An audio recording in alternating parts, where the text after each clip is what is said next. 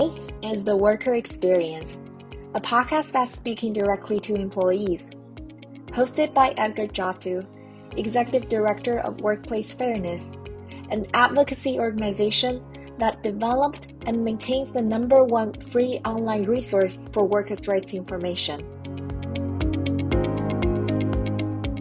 Let's get to work.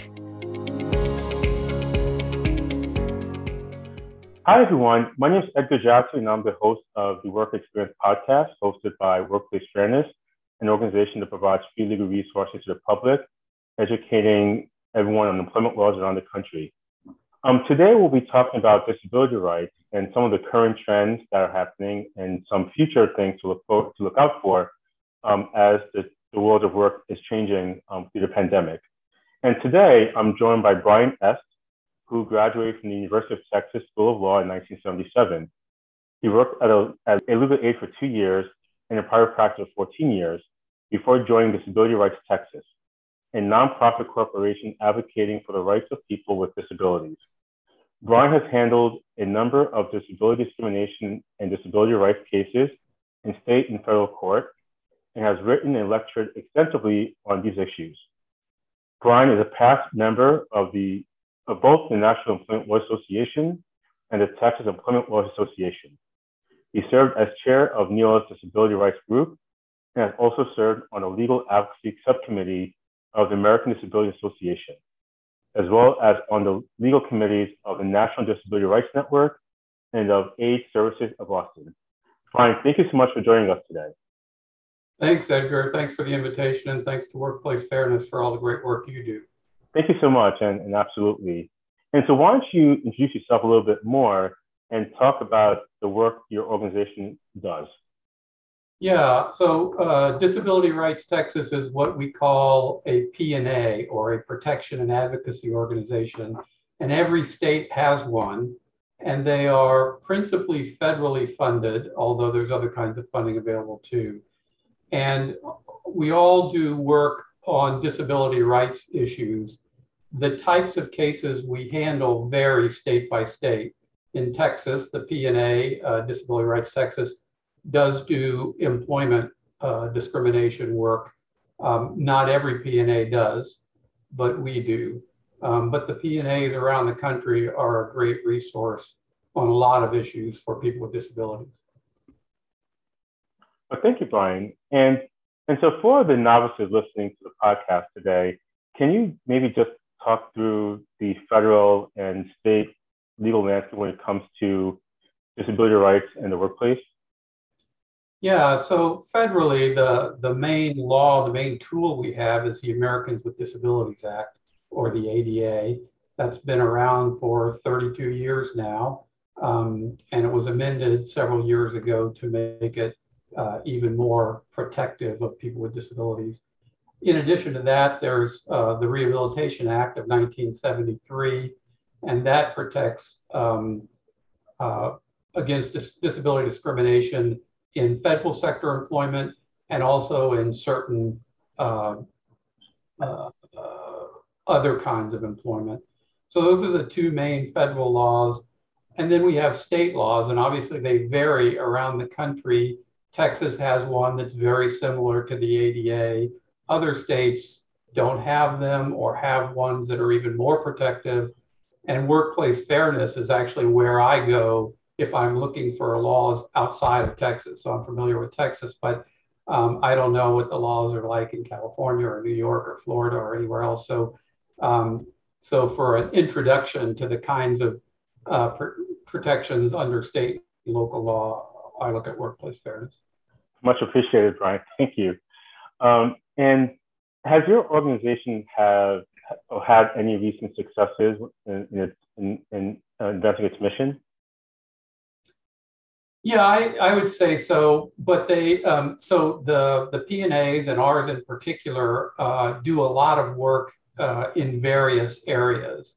And so the most recent cases I can think of are cases involving um, abuse or neglect uh, in institutions or by um, healthcare providers, or the failure to disclose information to us. The P&As have a right to access to make sure people with disabilities are not being abused or neglected. And sometimes um, governmental entities refuse to turn over records to us so that we can make sure uh, what's going on there. So we've had recent successes in that area. Um, in the employment space, most of what I can think of off the top of my head is are recent settlements. So these could be cases that were in litigation or cases that uh, were pre-litigation. Uh, perhaps we filed, we helped file a charge of discrimination with the EEOC, and while that was working through the process, the case resolved. And so we've had several of those. So we do sort of technical support work. We do handouts and other general information to the public, but we also do direct representation and advice to individual clients. That's, that's fantastic. That's um, awesome work, Brian. Um, now, obviously, we're still in the pandemic, and the, and the world of work has changed drastically uh, because of it. And the question I have for you is, how has the COVID-19 pandemic um, changed the legal landscape for workers or disabled workers in the workplace? Yeah, and I think in many ways it's changed it for people with disabilities even more than it's changed it for everybody else, which is already a huge change.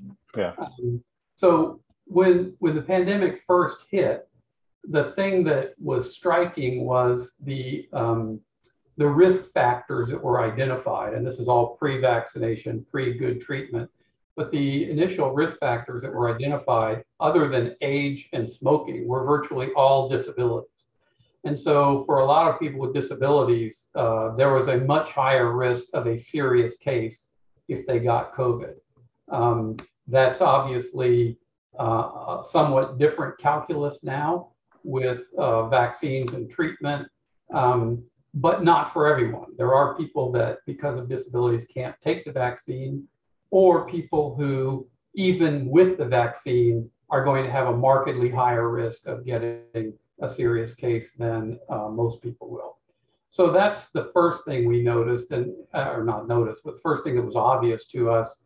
And as a result of that, we did a lot of work trying to support workers uh, who needed to telework, and then trying to support workers to get to continue to telework at least until some of these um, tools that we now have, the vaccines the treatment, uh, existed. Um, so that was sort of our, our beginning push during the pandemic. Um, what we're seeing now is sort of second generation, and actually those cases are still working their ways through the courts. A few of them have been decided, but because these cases have to go to the EEOC or a, another Fair Employment Practices Agency to be investigated before you can go to court, a lot of those cases from 2020, 2021 are still in the courts. Um, but we're now seeing sort of second generation. These are people who perhaps have COVID or long COVID and either need accommodations because of that or are being discriminated against because of that in ways that are um, perhaps unreasonable. Um, so that's that's the main thing I would say. One other point, and that is um, we sort of were, many of us were forced into this huge social experiment of social distancing and, more to the point, teleworking. And um, that was always uh, something that existed for some people, something that was in play for some people, something that courts would consider for some people.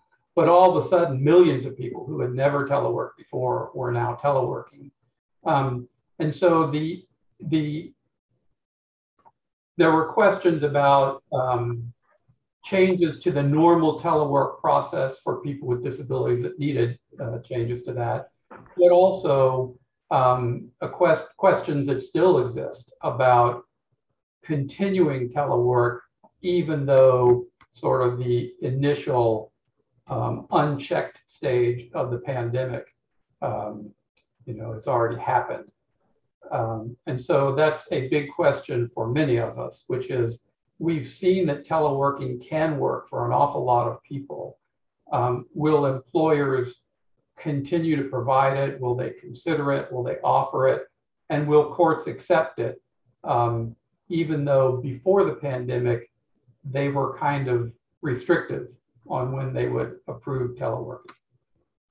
Well, thank you for that perspective, Brian. And, and on the topic of teleworking, uh, no, I agree. There is a lot of uncertainty there in terms of what's going to happen for everyone, quite frankly. But there has been there has been some conversation around the fact that teleworking, in some ways, has been helpful to disabled employees, and and and actually, you know, allowing a lot more disabled workers to enter the workforce. So, um, what do you have to say to that? And do you see a world where um, employers might use something like telework or maybe other technologies to accommodate the disabled workers um, in some way. Yeah, to- totally agree with that. I think that um, what we've seen is that teleworking allows people that um, had a very difficult time working in person or couldn't work in person to now be more fully employed. And so it's been a really good thing. There's, you know, obviously the need has fostered a lot of technological development. Um, you know, just speaking from personal experience, two years ago, uh, you know, it was fairly unusual for me to do remote video stuff and didn't really know how to do it. Um, now almost everything I do is that way.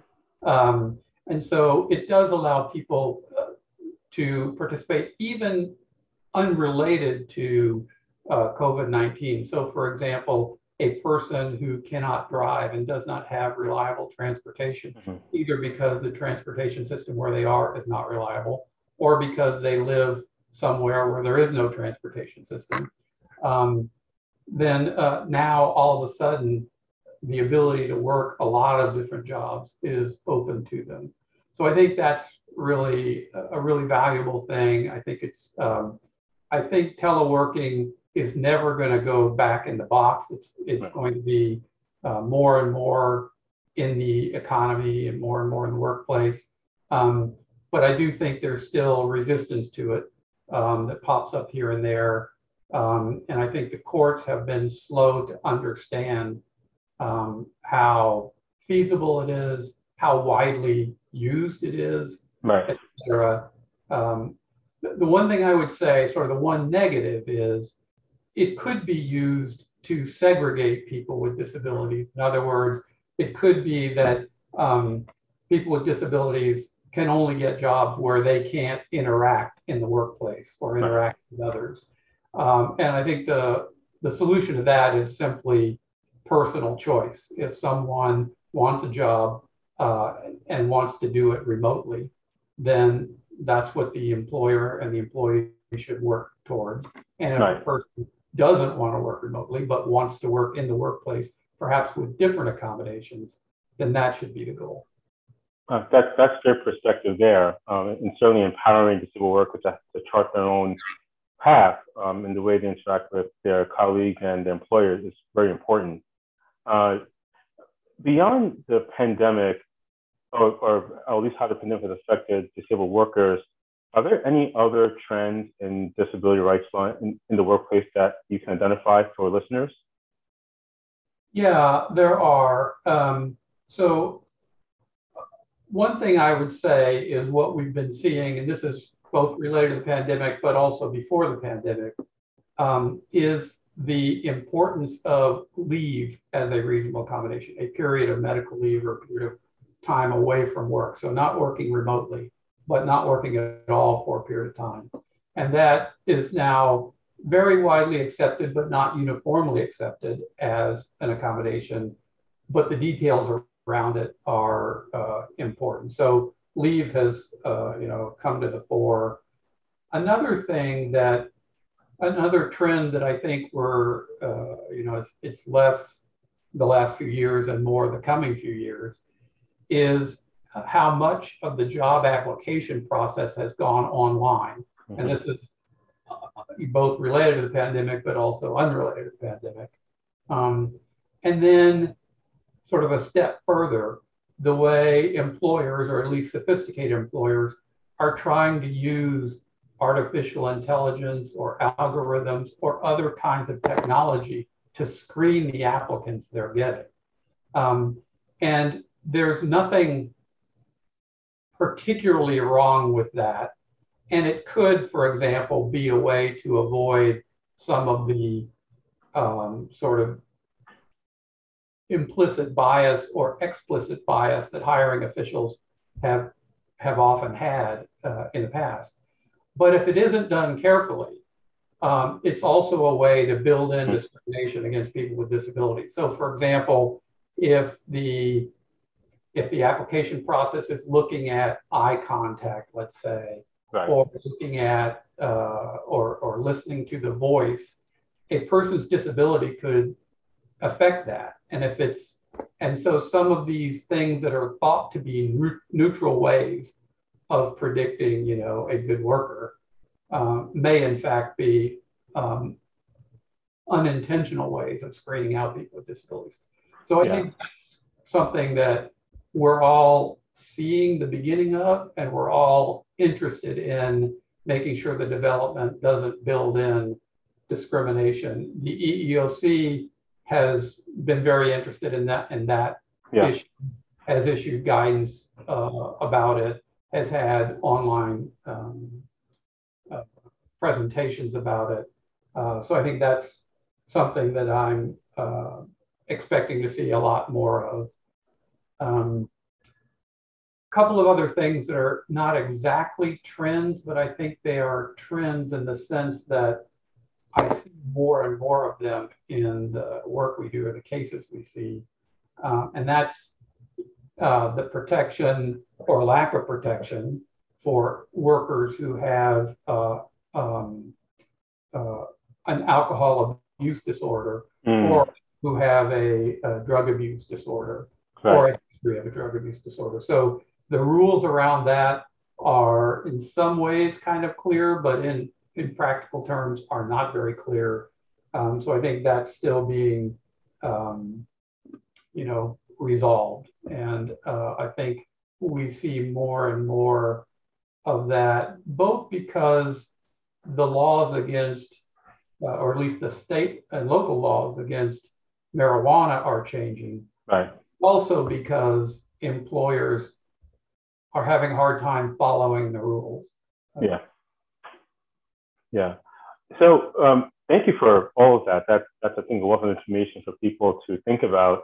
And maybe to go back to a couple of things you mentioned on the substance abuse issue.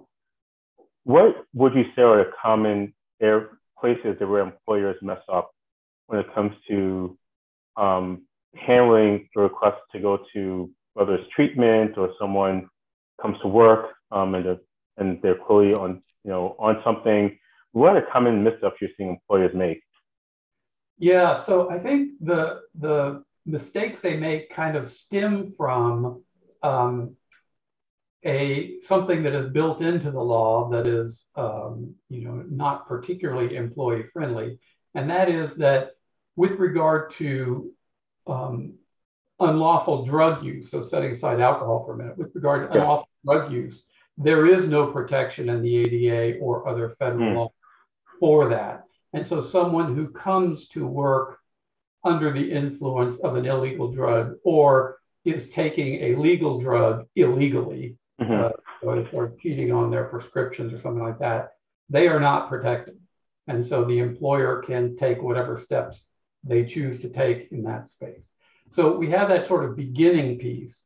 But what we see happening, two things. One is um, as you said, we have employees coming to the employer and, and saying, I have, uh, you know, an, an, issue and I need to go to rehab. Right. I need to go to rehab and it's going to be for this long. And then this is what I'll need after that. Um, and, and, you know, many employers probably are um, good about it and say, do what you need. Uh, we'll welcome you back. Um, but some are not. And this is an area where the law is kind of unclear. So the law both says that there is protection for people in a rehab program mm-hmm. and also says that the employer can discriminate against someone who is currently using and currently is defined very broadly to mean like in the last few months. So there's these, these sort of inconsistent provisions. Well, I would say they're not inconsistent on the face of it, but courts have made them inconsistent by by extending this currently using to you know going back several months. So that's another problem. Um, the third kind of case that we're seeing more and more of are people who are taking lawful medication um, and they're taking it lawfully under a prescription, and nothing they are doing is illegal, but the employer kind of freaks out about it. So, for example, a person who has an opioid use disorder, a, a history, right. and they are now on medication therapy, um, right. and they take medication for it, and the employer learns of that and reads on, you know, Wikipedia or something that this particular medication can cause drowsiness, let's say. Right. So then they say, oh, you can't be drowsy on the job because you are, and then fill in the blank, whatever the job is. So we're going to fire you. Um, and that's inappropriate because the law says that kind of analysis of safety issues is supposed to be individualized. Right. So if someone is falling asleep all the time and their job is, you know, working at unprotected heights or, you know, something like that, then they, there may be a safety issue. But if they've never had uh, instances of drowsiness, even though it is sometimes reported in the literature, if they've never had an issue, then the employer shouldn't be um, you know, making that jump. Right. So right. that's that's the third kind of case we see uh, lawful use, but a bad reaction by the employer. Wow. Well, thank you for that, Brian. And um, and going back to the issue of using the use of technology um, in the workplace, particularly when it comes to hiring uh, or making hiring decisions. Uh, again, another question, well, same question as before, what kind of missteps are you seeing employers do? And what are, what are ways employers can make the use of that technology more fair um, so that they limit the, the discrimination that might, might occur with, with the, with, with, the techno- how technology works? Yeah, so I mentioned a little bit uh, sort of the kinds of things that a uh, artificial intelligence program or an algor- algorithm um, may unintentionally do to screen out people. But stay, taking a step back and looking not so much at the future, but really looking at the reality of it now, um, anytime an employer um, relies solely on online applications, there's a problem. So, for example, or there's a potential problem. For example, if it is a web based uh, application and the pages are not accessible to, pe- to people who are blind but mm-hmm. use a screen reader, then they're not going to be able to use it. Right. And if there is an application system, for example, we and this is uh, these are real world examples that we've seen several of, um, where there is a video that the applicant has to watch and then they're asked some questions about it. Well, if the video is not captioned, then a deaf person can't access that video. And, and it's not that those things are always bad, but you need to be thinking about how you might be screening out things. And at the very least, you need to have an alternative to that process if there is not a way to make it um, accessible. So um, even just having online stuff um, is a potential problem.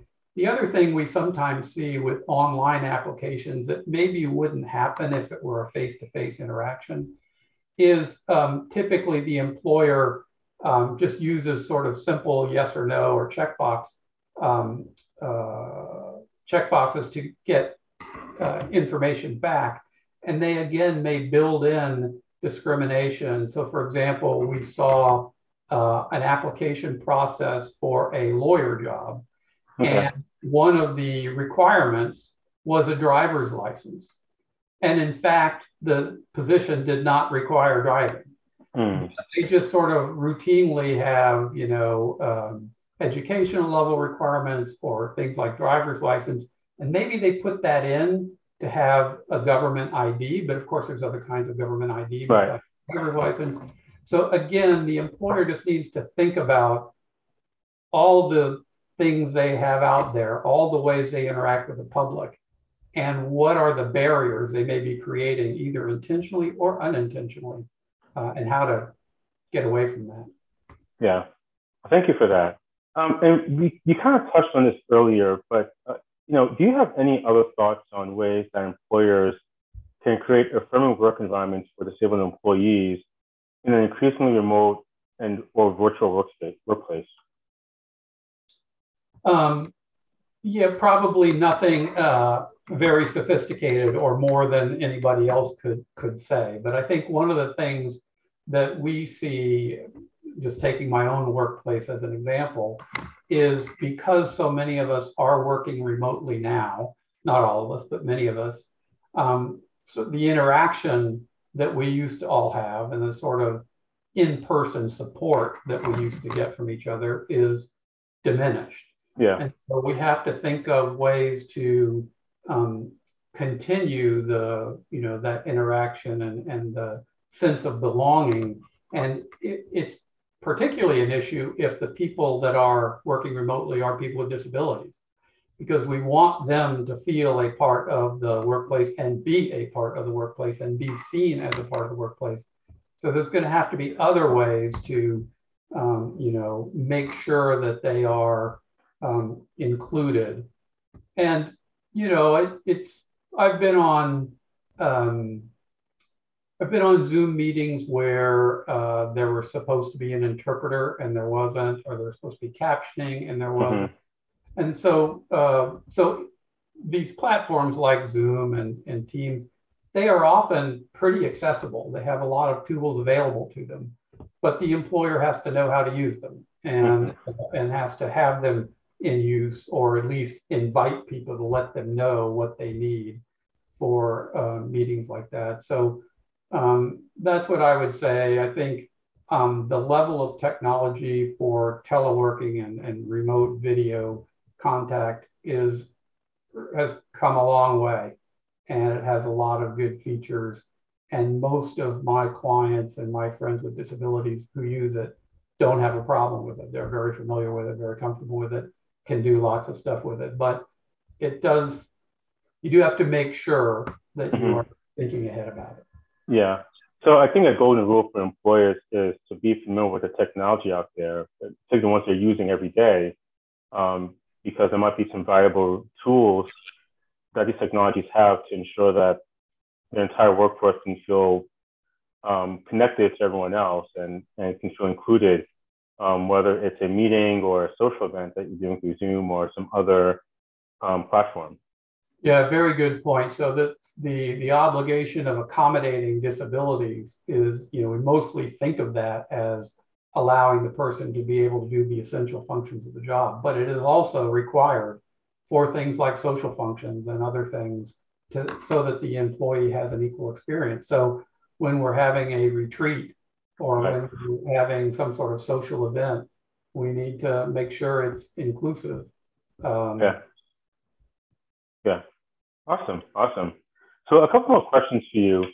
Um, what resources would you encourage both workers and employers to access um, that you that you might find helpful, whether it's you know helping people think through reasonable accommodation strategies or um, or or how to handle certain conversations around disabilities or or just anything that can help ensure that employers feel that they're doing the best they can um, you know, in line with the law and that employees know how to enforce their rights um, when, when necessary?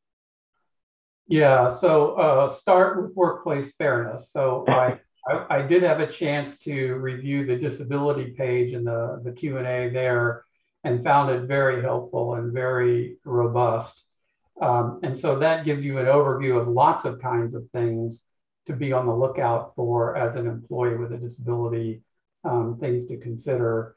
Um, so that's a good resource. Our own webpage, uh, Disability Rights Texas, we have online resources uh, similarly in various topic areas, but including employment. Uh, and they're in Q&A form. We have one that is not yet up but it will be up soon. And it's a, a, a uh, tool for generating a, a, a, request for a reasonable accommodation at work. Oh, nice. And so I'm looking forward to that, where the individual can answer a few questions or fill in a few blanks and click on a few boxes, and it will um, generate um, a legally sufficient letter. Um, so that kind of thing is, is important. Along the accommodation line, uh, that's a very important concept for employees with disabilities generally. That is the employer's obligation to provide a reasonable accommodation if necessary. Um, but one really good resource on that is the Job Accommodation Network. So uh, you can Google Job Accommodation Network or even just JAN, mm-hmm. and uh, it will come up. And it's useful in a, a lot of ways. It, it has its own information about requesting accommodations, but it also does things like list common conditions and mm-hmm. a whole lot of examples of how various manifestations of that condition could be accommodated. It will even, um, you know, have a list of companies that provide, let's say, technology to wow. certain things. So it's a, a really good uh, resource, both for the individual, but also for the employer. Yeah. they're trying to work together to figure out what, what might be done, what's best, what do other people do. Um, that's a really good resource. Um, so that's where I would start is um, workplace fairness, the job accommodation network, also the EEOC website, eeoc.gov. Um, it, it, it, there's a lot of stuff to navigate through, but um, if you get to their um, page for individuals and you look at the protections for people with disabilities, um, there's a lot of resources there. Um, so that can give you the uh, ideas on the kinds of discrimination to watch out for and what you can do about it, um, the kinds of accommodations you might need, and how to get them. That's fantastic. Thank you, Brian, for that. And and last question is, how can people find you in your organization? Yeah, so um, our own website is www.drtx.org uh, for Disability Rights Texas. Um, but as I say, every state has its own protection and advocacy organization. So uh, you could go to ndrn.org, which is sort of the umbrella organization, and they have a, a link to the various programs around the country. Um, so if you're in another state, if you're in Maine and you have a disability related issue in the in employment, you could find the Maine PNA, the Maine Protection Advocacy Organization. Many of them are called Disability Rights Texas or Disability Rights. Maine. They're not right. all worded that way. So you could go there and see if they can help a couple other things I would mention is if you're to the point of needing legal advice or representation, then besides the PNA and, and other people you may be familiar with, and besides the people listed on workplace fairness, um, there are two organizations that have find a lawyer. Um, or there's an organization that has find a lawyer links, and that is the National Employment Lawyers Association, mm-hmm. NELA.org. And so you can uh, put in where you are, and it will tell you lawyers that have agreed to take uh, cases in various topic areas. Um, these are all lawyers that represent individuals with disabilities in employment matters. Uh, so that can be a way if you're to that point. Hopefully, yeah. not. Yeah. well, Brian, thank you so much for all the wonderful advice and knowledge that you dropped today. Um, and thank you for all the work you do on behalf of disabled workers in Texas and beyond. And, and thanks for being guest today, and we hope to have you back soon. Thanks, Edgar. And again, thanks to Workplace Fairness for the invitation and for all the work you do. Uh, it's very valuable to me, but I know it's really valuable to people around the country. Thank you so much. Take care, everyone. Thanks for listening to the Worker Experience Podcast with your host, Edgar Ndjatou. This episode was produced by Alea Arison and edited by Hai Kun Wang. If you enjoyed this episode and you'd like to support the podcast, please share it with others, post about it on social media, or leave a rating and review. To catch all the latest from Workplace Fairness, You can follow us on all major social media platforms. If you would like to donate to Workplace Fairness, please head to the link in the show notes or text right at 53555 to give. Thanks again and hope you tune in next time.